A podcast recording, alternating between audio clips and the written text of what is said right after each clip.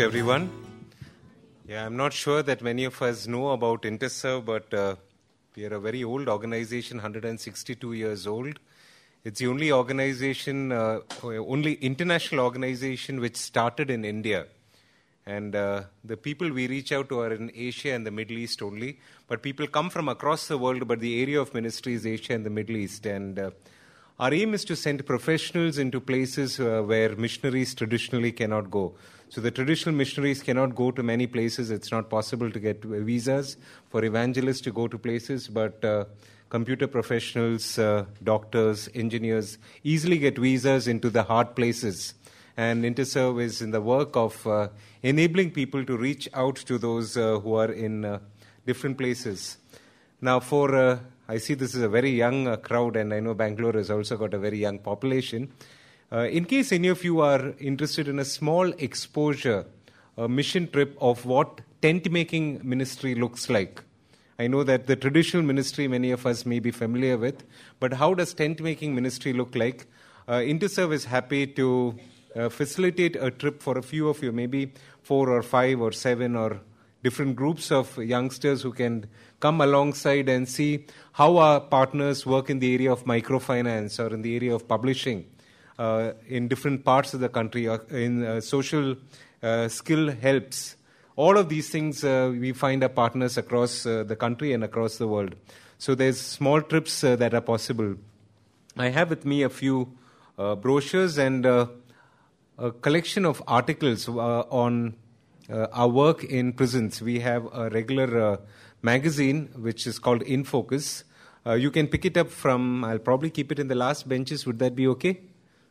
Yeah, so you can just pick it up when you're on your way out and uh, have a look at uh, what's there. This morning, even as we look at God's Word, uh, I'm looking at uh, how do we trust God through challenging times. There is no question that uh, we do live in challenging times. Uh, when we look at, when we mean challenging times, we know that life has become difficult.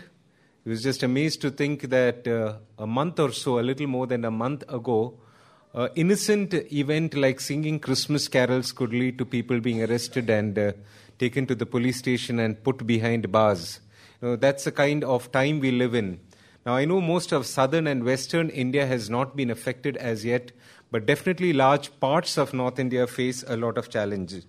Now, we're going to look at a particular book in the Bible. Yeah, I promise I won't do, do the study of the entire book. If I say the whole book of the Bible, you may be thinking it's 3rd John or 2nd John, uh, but it's a book from the Old Testament.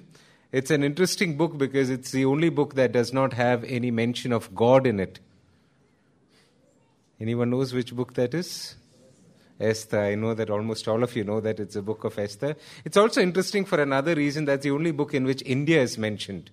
So I think both are related. If you mention uh, India, God is uh, missing. Of course, we have a lot of religiosity in our country, but uh, where the worship of the true God is there. So, trusting God through challenging times. And uh, the character I'm going to look at, we'll see uh, very soon, is probably not Esther. Many of us are familiar with Murphy's Law. It happens all the time. It happened, it's happening to me today. Uh, I didn't know that uh, Prime Minister Modi is coming today, so I booked a flight to return back to Bombay this afternoon, and he's coming in the afternoon. So the unexpected happens. So Murphy's Law says if anything can go wrong, it will. And I'm hoping that is not true for me this afternoon. Chris Chisholm's second law says if things are going well, something will go wrong. Then there is an extended Murphy's Law which simply says if a series of events can go wrong, it will go, do so in the worst possible sequence. Then there is uh, Gattuso's extension of Murphy's, Murphy's law, which says nothing is so bad that it can't get worse. Probably the unspeakable law as soon as you mention something good, if it's good, it goes away. If it's bad, it happens. And probably the last one an optimist believes that we live in the best of possible all possible worlds. A pessimist fears this is true. Okay, we are going to not look at uh, Esther, but we are going to look at a character called Mordecai. Uh, in my church, I was preaching a series of messages on unsung heroes of the Old Testament. And there are many unsung heroes. We talk about the Abraham and the Davids and the Jacobs and the Josephs, and they're all, it's valid. But we forget often the Bezalels, the Oholiabs, the Mordecai's, and here we see Mordecai is a mostly unknown character. For those who are familiar with scripture, they know the name of Mordecai, but otherwise, uh, his name is not uh, well known. He's one of the most important characters in Jewish history, actually. He's the one who instigated uh, and also prevented the complete annihilation of the Jewish people. The credit is largely given to Esther. She had definitely a big role to play in it. But you can see that Mordecai is the person who was behind what happened. He's the one who saw that God was at work. Even though God is not mentioned in this book, the word prayer is not mentioned in this book. There's only fasting mentioned in this book. There's no word worship mentioned in this book. You know, it's almost a book without any reference to that which we consider sacred and Christian. But in this, we see that there was this man called Mordecai who had this stout and strong confidence in God. In chapter 1 of uh, Esther, uh, we know the story, so we are not going to look through it. You can keep your Bible open in the book of Esther, but uh, we won't look through all the passages. But we are familiar with what happens in chapter 1. Uh, the king has thrown a lavish party which lasts for 180 days, that's six months. It's a huge party, and after that is over, he has celebration in the citadel of Susa for seven days. And uh, during those celebrations, people from different cultures were welcome and they celebrated in their own way. They drank wine in the uh, manner that pleased them the most. And uh, soon after that, we see that uh, the king goes beyond certain limits and he calls for his queen Vashti to be displayed before the people. And uh, Queen Vashti refuses to do so. And the king is very upset. King Xerxes is very upset and he says, This won't do and he consults with his uh, uh, old uh, his leaders, and the nobles tell him, "No, this won't do. what you need to do, you banish her from the kingdom." So he banishes her, and she no longer holds the throne of the queen. In chapter two, the king is again feeling the need for a queen, and a search is on for the queen. And into this search enters the picture of a young girl by the name of Esther. Esther is taken to the palace and uh, the queen, uh, the king is very pleased with her. Now, Esther is Mordecai's cousin, and Mordecai is the one who brought her up from the time she was a little child. In chapter 2, the ending is a slightly different story. The chapter ends with the story of Mordecai, who was at the gate. Now, when we talk about gate, it's not these small gates, it's actually the place where uh, things happen. It's the happening place of town. And at the gate, he was there, and he gets to know of a plot to kill the king. And he informs Esther about it, and Esther informs the king. An investigation is made. They find that the plot is true, and both of these uh, men are hung. Chapter 3, verse 1, I read from there. After these events, King Ahasuerus promoted Mordecai, son of Jair, the son of Shimei, the son of Kish, and advanced him and established his authority over all the princes who were with him. All the king's servants who were at the king's gate bowed down and paid homage to Mordecai, for so the king had commanded concerning him. After these events, after Mordecai had saved the life of the king, what does the king do? He rewards Mordecai, right? Your, your scripture reads differently? Okay, it, after these events, King Ahasuerus promoted Haman, the son of Hammedatha, the Agagite. You know, our natural way of thinking, if we look at chapter 2, the ending of chapter 2, chapter 3, when it began, should have begun after these things. Yes? This king's life has just been saved. And after these events are over, the guy who saved the li- king's life ought to have been honored, ought to have been promoted. But what you see over there is it is not Mordecai who is honored, it is Haman, the son of Hammedatha, the Agagite, who was honored. Now, this leaves us in a very odd position. Who is this Haman? We only have this much of an identification of him. He's a son of Hammedatha, the Agagite. Now, the Agagites are not a tribe. It's quite possible Uh, the Agagites were uh, descendants of King Agag, whom we find in 1 Samuel chapter 15. In 1 Samuel chapter 15, Saul was sent with his army to destroy the Amalekites. And uh, we know that Saul was uh, disobedient. He disregarded God's command and uh, spared the best of the spoil, and he spared also the life of the king. And that king was King Agag. Now, after rebuking uh, Saul, uh, Samuel had Agag put to death for all of the atrocities committed by him uh, against the nation of Israel. But it is the descendants of Agag who are probably the Agagites. So when we look at Haman, the son of Hammedatha, is Hammedatha, or son of Hammedatha, the Agagite. So quite possibly he is a descendant of King Agag. Now, which means to us one thing that not only was Mordecai not promoted, it is quite possibly an enemy of the Jews who was promoted to the highest place. It's a tragedy. You know, because Mordecai is the one who saved the life of the king. We know nothing noteworthy about Haman, but here is a person who is possibly an enemy of the Jewish people who is raised to the highest place.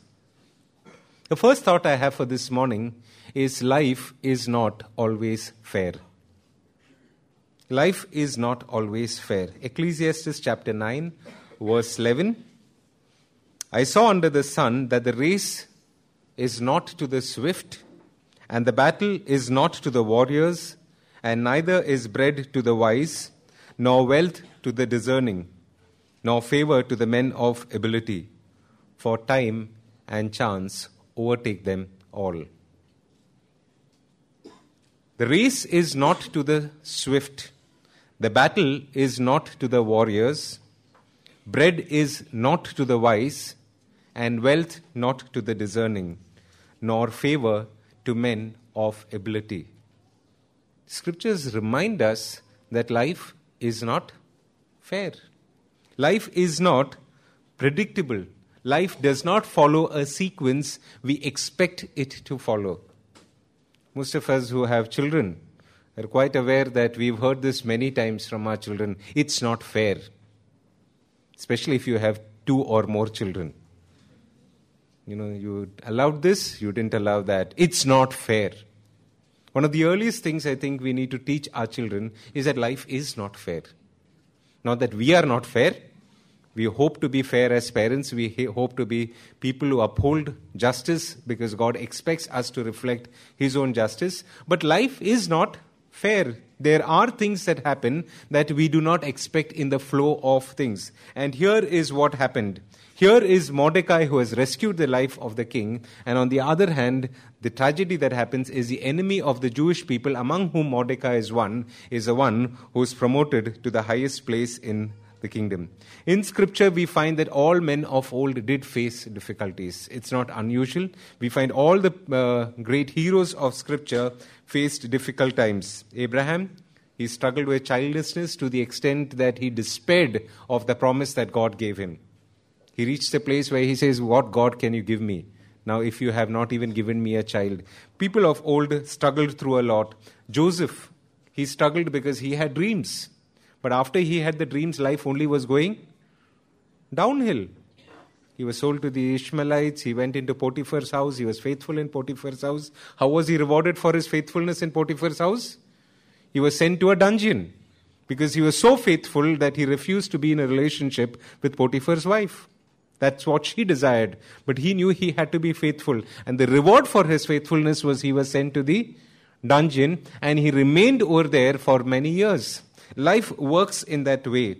And sometimes we struggle over the fact that life is not fair. Sometimes we recognize that uh, we did not get what we deserved. We ought to have probably got more marks in our examinations. We ought probably to have got the promotion the last time we ought probably to have been transferred or not to have been transferred, depending on what is our uh, desire for ourselves. We ought to have had some things happen to us, and they have not happened. But then when we look at the cross of Christ, that's a place where we look and we see what's Pharaoh there. Jesus is the one, the sinless one, the only one who has ever lived, in all of time and history who was guilty of absolutely no sin or no wrongdoing towards another, he was crucified on a tree. And he bears on himself the grief of the betrayal of one of his closest, one of his closest disciples. That was probably an intense grief for him. The physical suffering that he went through, the challenge of the separation in the Godhead. Michael Card writes a beautiful song called Why. He says, Why did it have to be a friend who chose to betray the Lord? Why did he use a kiss to show them? For that's not what a kiss is for. Only a friend can betray a friend. A stranger has nothing to gain, and only a friend comes close enough to ever cause so much pain. And why did there have to be a thorny crown pressed upon his head? It should have been a royal one made of jewels and gold instead.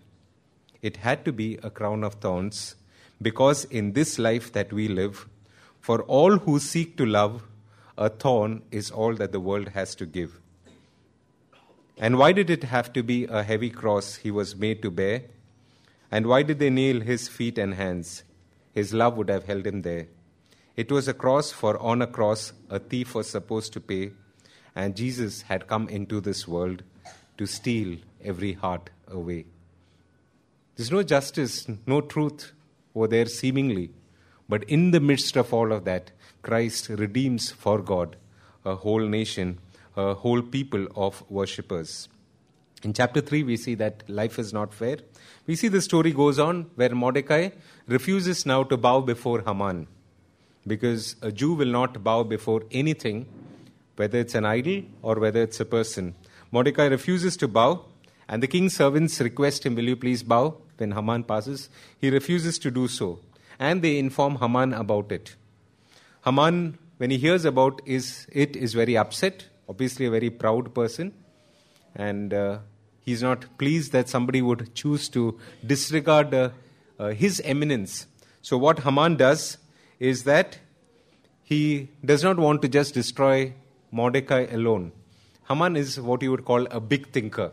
In today's world, we always want people to be big thinkers. Uh, I worked in corporate settings where, you know, our bosses will say, Why are you thinking so small? Think big, think big. And this was a big thinker. He didn't want to just destroy Mordecai because that would be too small for him. He said, Let me destroy the entire people who believe like he does. I want to destroy all th- those people who are like him. And then he gets the king to agree on the complete annihilation of the Jewish people. Now remember, this is Persia, and in Persia, once a law is passed, even the king cannot revoke it. And he has slyly got the king to agree on the annihilation of the Jewish people, and a date has been fixed.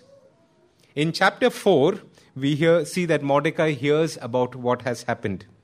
He shows his grief by tearing his clothes and wearing sackcloth and putting ashes on himself. And Esther hears that this has happened to Mordecai, and she sends one of the eunuchs to him. And uh, Mordecai informs him what has happened. And uh, he tells her that you need to speak to the king. Now, Esther was reluctant. She says that I have not been invited by the king for a very long period. I don't think I should do that. Esther chapter 4, verses 13 and 14. Then Mordecai told them to reply to Esther Do not imagine that you in the king's palace can escape any more than all the Jews. For if you remain silent at this time, relief and deliverance will arise for the Jews from another place, and you and your father's house will perish. And who knows whether you have not attained royalty for such a time as this? For who knows whether you have not attained royalty for such a time as this? Esther was hesitant. She knew that if she approached the king, uh, if the king did not extend the golden scepter to her, she could lose her very life. But then Mordecai charges her from behind, and this is what he says. He says, Don't think that you will escape because you're in the king's palace. There's no escape for you. This is a dead end situation. It's like the Israelites at the, when they faced the Red Sea, there was no turning back. And for her, there was no turning back. And then he goes on to say, if you re- remain silent at this time, relief and deliverance for the Jews will arise from an other place. Look at his confidence. His confidence was complete. He says, You can choose to remain silent, and it's possible you may remain silent, but don't think that God will ever forsake his people. Don't think that God will ever forsake his people. If you remain silent at this time, God, the sovereign Lord of all of creation, is going to send a deliverance which you will not fully understand. You and your father's house will perish, but God will ensure the deliverance of his people, the Jewish people. And then he reminds her, Who knows whether you have not attained royalty for such a time as this? The second thought for this morning is Mordecai, even though the situation seemed to have gone from bad to worse, the situation was very adverse, he had unswerving trust in God's provision and plan. He had unswerving trust that God would protect the Jewish people. He couldn't be shaken from the trust that he had over there. He knew that God was a God who would uh, lead his people if they led them through the to the promised land. And now they are, of course, in exile. When this book is written, they are in exile. But nevertheless, he is going to keep for himself a remnant because that's his promise to them. When Adoniram Judson graduated from seminary in the early 1800s, he received a call. He was one of the most brilliant students of the seminary. Uh, he received two offers. One was uh, to be an assistant pastor at a fashionable church in uh, Boston, and the other was a teaching engagement at the same seminary where he studied. But Judson would not stay there. Judson was very sure that God's calling on him was not to uh, minister in that church or to stay on in the seminary. He knew that God was calling him elsewhere. And this is what he wrote to his family, who was trying to persuade him to stay on. He wrote to them and said, My work is not here. God is calling me beyond the seas. To stay here, even to serve God in His ministry, I feel would be only partial obedience. My work is not here. God is calling me beyond the seas. To stay here, even to serve God in His ministry, I feel would be only partial obedience. Judson wanted for himself complete uh, obedience. He finally reaches Burma, what is now called Myanmar, and uh, what is the cost that he paid for his complete obedience to God? He lost five children and two wives to disease and death. Six of his children only survived. Even though he knew Latin, Hebrew, and Greek, it took him approximately 12 hours of study each day to understand the Burmese language. He was imprisoned for 17 long months, and during his imprisonment, he was tied on a bamboo pole with his hands and his feet, and in the night, his feet would be raised above, uh, higher than the rest of his body. And he had to go through uh, excruciating pain as they did that. And what was Adoniram Judson doing during these times? He was translating the Bible into Burmese. It took him six years to get his first convert. After 12 years, he had a small church of 18 believers only. But he was the first one who translated the Burmese Bible, the Bible into the Burmese language. He is the first one who wrote the Burmese English dictionary, which even today is still a standard. And tens of thousands of Burmese Christians today call him the father of their faith the sacrifices that he made, the sacrifice that he made in obedience to God, was costly to him, but yet the rewards are yet being given. So we need to pause and reflect for ourselves. Do we recognize that God has a purpose in our life? No. If God made Esther a queen so that he could rescue his people, the Jewish people, God has a purpose in the way he has made us our backgrounds, our homes, the education that we received, the qualifications we have, the place where we work in, all of these are part of God's great plan for His world. And we are all part of that plan that He has. He just did not have a plan only for Esther, He did not have a plan only for Adoniram Judson, but He has a plan for each of us. Do we have complete trust that as we live in obedience to Him, we are going to be able to fulfill that plan that He has for us? God is calling us to be obedient to that plan. Let's move on from there. Chapter 5. Uh, Esther now recognizes that she has a role to play and she takes it on seriously. She makes an uh, elaborate plan to invite the king and Haman to a meal. And uh, she invites the king and Haman to the meal. Haman is very thrilled about the invitation, but at the same time, Haman is plotting Mordecai's death. He's building a gallows which is 75 feet high. Now, to get a rough idea of what is 75 feet, it's like an eight storied building. It was quite a feat in those days to build something that is so high. And he had the gallows built so high for one reason he was going to set an example of Mordecai. Because day by day there was one thing that was displeasing him, that is, Mordecai was not bowing to him. So he decided to get done with Mordecai before he dealt with the rest of the Jews. And he built a gallows that was so high so that when Mordecai was hanging up there eight, feet, uh, eight floors up, you know, everyone would be able to see from any distance the body of a person who was punished because he would not bow down to Haman. Haman was setting him up as more than an example. He was full of rage and anger at him. Now, sometimes our buildings are like the Babels. You know, it is just to show that, uh, you know, we are powerful, and that height was meant to indicate that. In Jan 2017, the BSF, the Border Security Force, uh, said that they were planning to put, a, put up a national flag near the Attari Wagah border, and its height was supposed to be 350 feet. And the stated aim is the Indian flag would be seen both from Amritsar as well as in Lahore. You know, it's, it's not the right kind of thinking. It's a wild kind of thinking. We want to show that the Indian flag can be seen even well deep into Pakistan. And here was Mordecai, who was going to be an example, hanging up there, eight floors up. But when we look again at Christ, we see that it's the same kind of confidence that Christ had. When he was hanging up on that cross, there is this two thieves on either side of him. And one of the thieves tells him, uh, tells the other thief to keep quiet, uh, don't speak ill about Jesus. And then he turns to Jesus and he just makes a simple prayer to him Remember me. You know, just remember me when you are in paradise. And what does Jesus reply?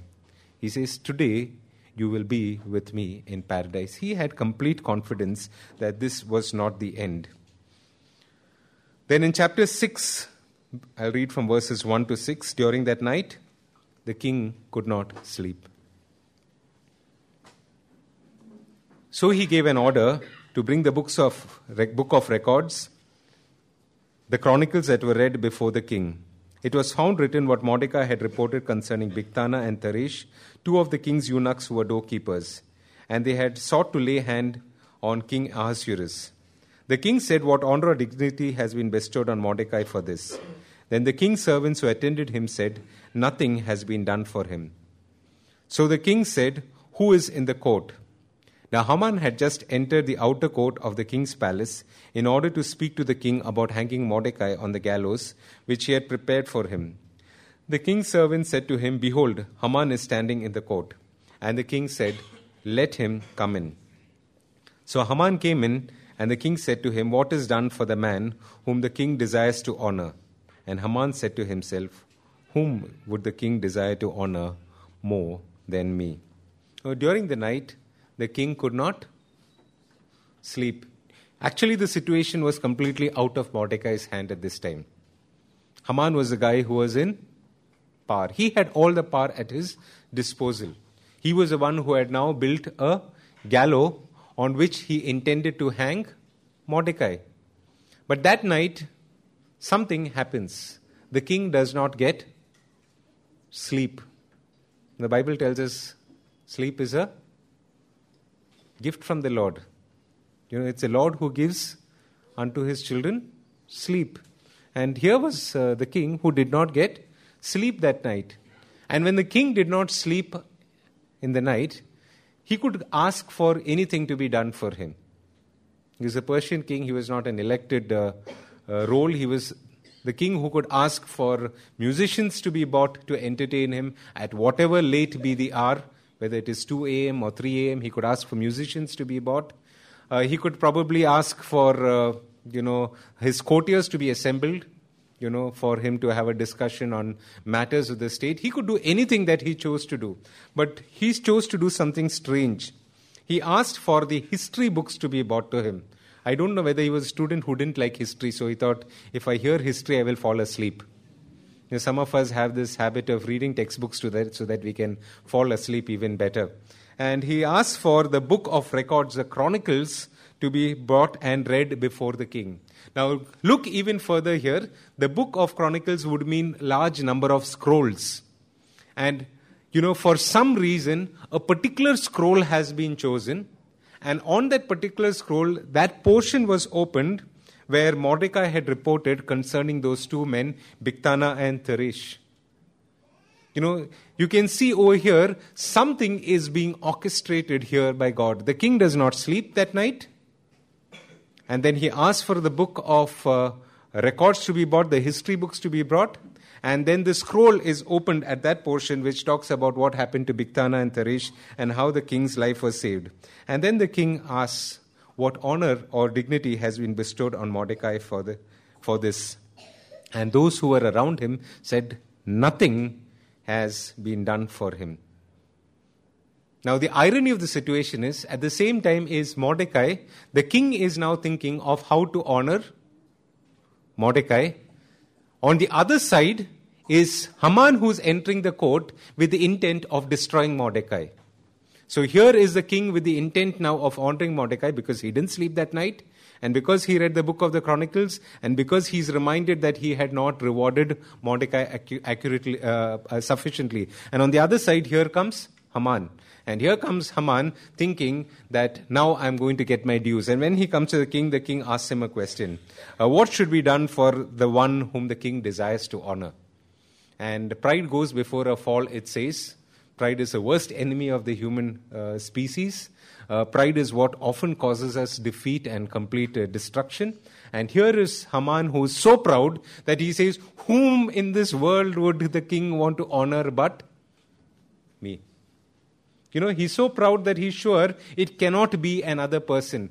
So he puts all his cards on the table and he says, if the king desires to honor somebody, this is what he should do. You know, he should ride on the king's donkey. He should be made to wear the king's robes. He should have the royal ring on him. And one of the king's trusted princes should walk before the king and declare, this will be done for the man whom the king desires to honor. And then that's where the anticlimax comes the king tells Haman, All that you have said, do exactly what you have said for Mordecai. I don't know if there was a ECG or something possible. Probably uh, Haman's many beats would have skipped, not one beat. He probably turned completely pale because here was his in, uh, the king's intent to honor Mordecai coming clashing along with the uh, desire of uh, Haman to destroy Mordecai. The third thing that we always need to keep in mind is God is the one who orders all the circumstances around us in our life. God is the one who does that. You know, Mordecai could not cause the king to be sleepless. Mordecai did not have enough influence to ensure that he read a book of history. Mordecai had no means of ensuring that the people around the king would open that book to this portion of the scroll which talked about what Mordecai had done. Look at the way God's timing is. He is never in a hurry, but He's always on time. But it is through these instances that Mordecai knows that he can be completely confident in God. In the book of Romans, chapter 8, we see that God causes all things, we know the verse 28, to work together for the good of those who love God and those who are called according to his purpose. God causes all things, not some things, not many things, but He causes all things to work together. So, you know, when everything seems to go wrong, God knows when to keep the king awake. Now, when everything seems to be working against you, God knows how to make the king ask for the books of history. God continues to work in his own way. Look at Jesus. He was betrayed by his own disciple. Judas betrays him. Soon after that, another disciple of his, Peter, denies him. The religious leaders are completely envious of him. Pilate knows he's innocent, but he's a coward deep inside, and he allows Jesus to be sentenced to death. Herod was completely indifferent to Jesus, and the Roman soldiers continued in their acts of cruelty. But at the end of it all, you find an empty grave. At the end of it all, you don't find a figure hanging on a cross, but you find an empty grave. Christ's resurrection is the victory above every injustice. It's a victory of every failure, of every situation which has been unfair to us. Hebrews chapter 5, verses 8 and 10 says, 8 to 10 says, Son though he was, he learned obedience by what he suffered and once made perfect, he became the source of eternal salvation for all who obey him, and was designated by God to be high priest in the order of Melchizedek. For son though he was, he learned in his humanity obedience through what he suffered. You know, Christ is the one who, in his death and his resurrection, now makes to us available the resource that we know that in Christ we are no longer going to be really in an unfair situation. The first thing we said was life is unfair, but it will never be unfair in the totality of things. It may seem unfair in specific events, but it will not be unfair in the totality of things. God uses the totality of events in our life, all that happens around us, for our good and for His glory. He's a God who works towards that. And we need to live through that in complete trust and obedience. One of the thoughts that has been really staying on in my mind recently has been Christ's command in Matthew chapter 28. He says, Go out into the world and make disciples. And then he says, Teaching them to obey all that I have commanded you. You know, teaching them to obey. You know, obedience is so crucial in the Christian life. We can teach, we can keep on teaching.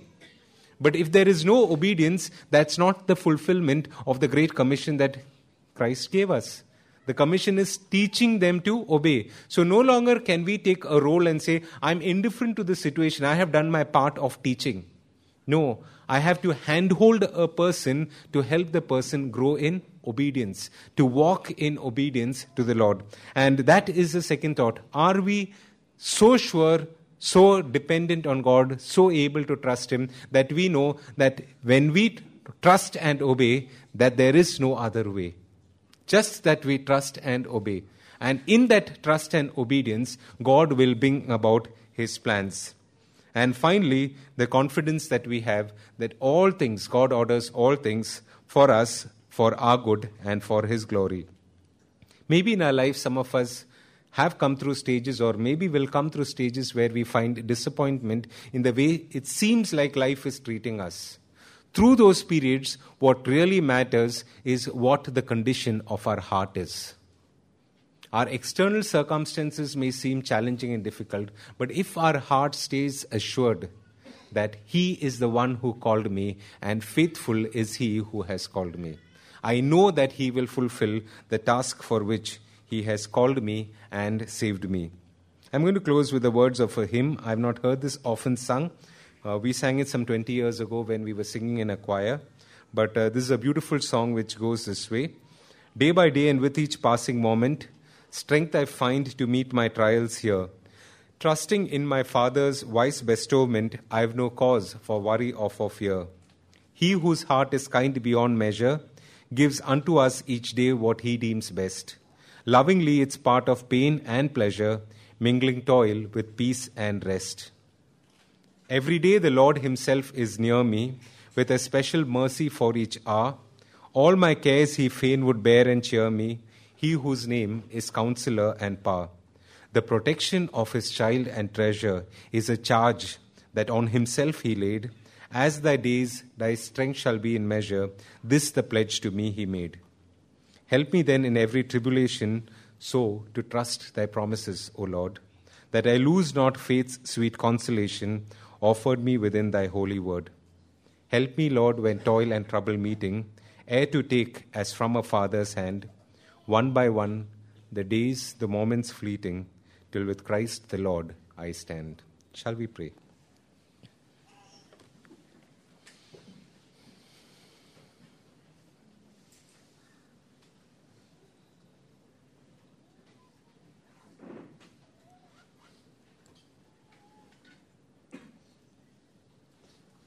Heavenly Father, this morning hour, even as we bow our heads in your presence, Lord, we want to thank you for Jesus, Lord. Thank you, Lord, that no matter how difficult a situation be when we look at him and his great sacrifice, Lord, we know that our situation is still always better than his was. But yet at this time, to have the confidence, Lord, that through it all, you reign, you are the sovereign one, you will fulfill your plans and fulfill your purposes in this world. At this time, we want to pray for each person here in this room. We pray if there's anyone who hasn't enjoyed a close communion with you, Lord, to know what it is to be in a relationship with you, Lord. We pray that you'll open their hearts to know that it is in that relationship that we can find victory and strength through trying times. I want to pray, Lord, that through your Spirit you will move through each person's life, that each person may stand solid before you, Lord. Solid not on our own feet, but on the feet that you provide for us, the strength that you give us, Lord. And Lord, we pray that each day, each trial, each situation, we will be always reminded, Lord, that you are working out your plan through each of those instances, and all things are working for our good. We pray that you'll bless this church, enable each person here, Lord, to grow in their relationship with you, to know you, to love you, and to walk in complete obedience to you, Lord. Thank you, Lord, for hearing our prayer. In Jesus' name we pray.